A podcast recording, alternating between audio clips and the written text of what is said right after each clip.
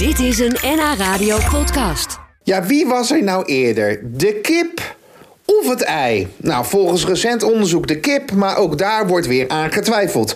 Want gaat het hier om een kippen-ei of een ei van een ander dier? Nou, om het antwoord maar eens definitief te maken, dook ik als echte journa... Nou ja, in de kip en het ei verhaal. Ik kwam uit bij de man die zeker denkt te weten het antwoord te hebben. Nederlands bekendste boswachter, Arjan Posma. Ja, ja. Oh, joh, Posma, kom op zeg. Hij heeft het antwoord hoor. Tuurlijk. Maar jaren... Ja!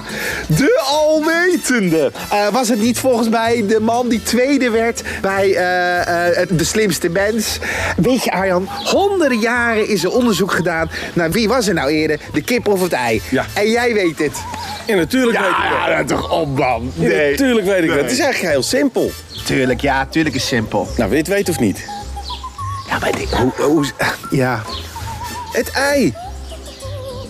Het ei was er eerder. Veel eerder dan de kip. Miljoenen jaren eerder Maar dan de hoe kip. weet jij dit? Nou, wij eten wel kippeneieren. Maar er zijn natuurlijk ongelooflijk veel dieren die eieren leggen. Ja. Vissen leggen eieren. Insecten leggen eieren. Reptielen leggen eieren. Dino's legden eieren. En die waren er allemaal al lang voor de kip. Dus er waren al lang al eieren voordat er überhaupt een kip geëvolueerd was. Dus wat was er eerder, de kip of het ei? Er is maar één antwoord mogelijk. Het ei. Ja, ja, ja. Ja. Ja. Maar. Ja. Gek is dat, dat het eigenlijk, als ik het zo uit jouw mond hoor, dan klinkt het eigenlijk nog best logisch. Gek, hè? Gek, hè, is dat? Maar waarom weet jij dat dan? En wordt daar honderden jaren onderzoek naar gedaan? Weet eigenlijk niemand het. Want als je het opzoekt, wie was er eerder de kip of het ei? Niemand die het echt weet. Nou, behalve als je het aan biologen vraagt. Want die weten dit al lang al. Want die zeggen al meteen van... Ja, de, het ei. Ja, natuurlijk. Ja, alleen mensen die luisteren niet naar biologen... die vragen het niet aan ze. Dus het komt er eigenlijk op neer, Arjan, is dat jij zegt van... eh, eh, er waren natuurlijk andere dieren die ook eieren legden.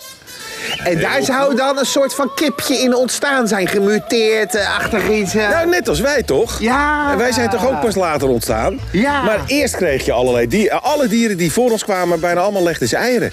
Ja, en pas ja. toen er zoogdieren zijn ontstaan, ontstonden er levendbarende dieren. Ja. Maar daarvoor legde alles eieren. Dus het is toch het ei. Dus het is het ei.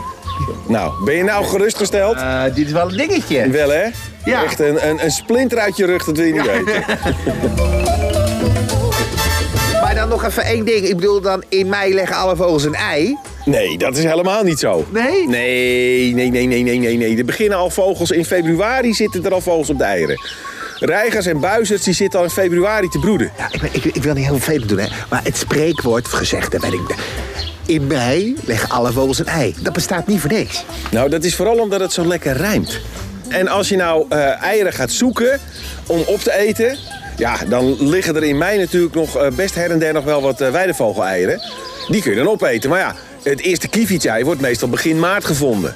Uh, halverwege mei komen, uh, zijn alle grutto's al lang al uitgekomen. Dus die liggen ergens in april, hun ei. Dus in mei leggen vogels geen ei. en het ei was eerder dan de Ja, kip. Moeilijk allemaal, hè, Sjoerd. Maar nee, geloof me, eh, er zit- heel veel vogels leggen in mei een ei, maar een heleboel vogels niet. En het ei was er eerder dan de kip. Ja, het is toch weer... eh, Verhelderend toch? Heerlijk.